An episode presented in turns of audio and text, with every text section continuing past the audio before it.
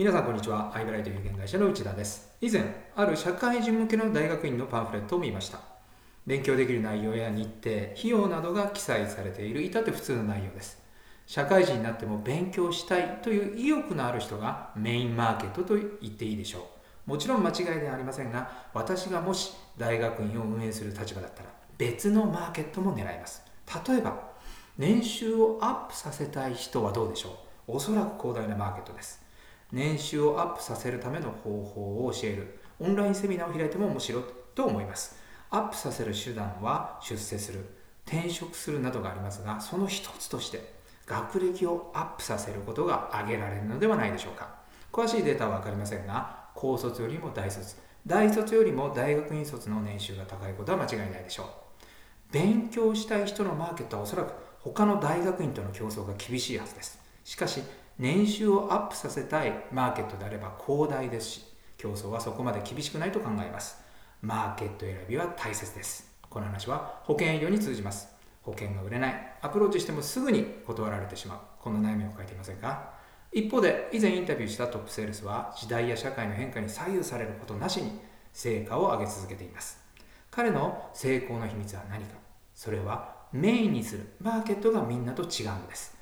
大学院の話と全く同じでマーケットを普通の保険営業パーソンと変えることで好成績を出し続けています。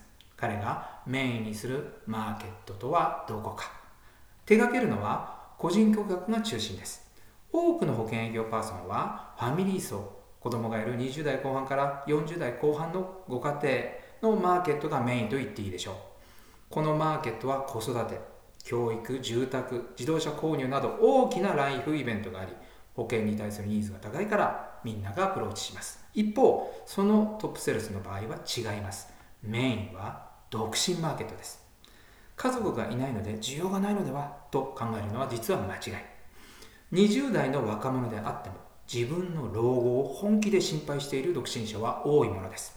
このニーズをしっかり喚起してそのニーズを満たす保険設計をしていくと月10万以上の契約を預かれることもあると言います。月10万円。決して少ない数字ではないと思います。また最近の独身の若者は何も保険を加入保険に加入していないケースが多いのも特徴の一つです。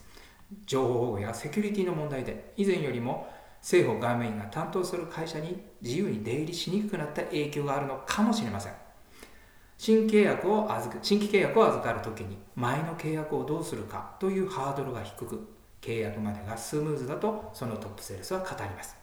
さらに独身者ですから既契約になった後に結婚子供誕生となるケースがあります。当然追加契約につながるわけです。営業効率が非常に良くてしかもねニーズをしっかり喚起すれば高額契約も期待できるのが独身マーケットです。頑張ることも大切ですがマーケット選び一つで結果は大きく変わるのです。